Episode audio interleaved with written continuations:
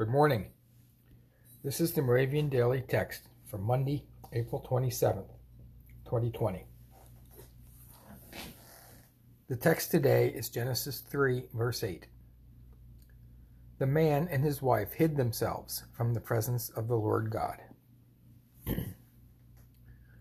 the teaching text is Romans 8, verse 5.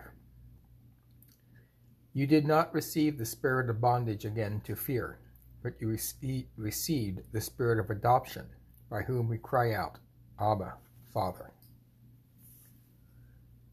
Let us pray. Abba, Father, let us lay down our pride. Help us to repent our errors. Help us to acknowledge our dependence on you. Forgive us and welcome us home. Amen.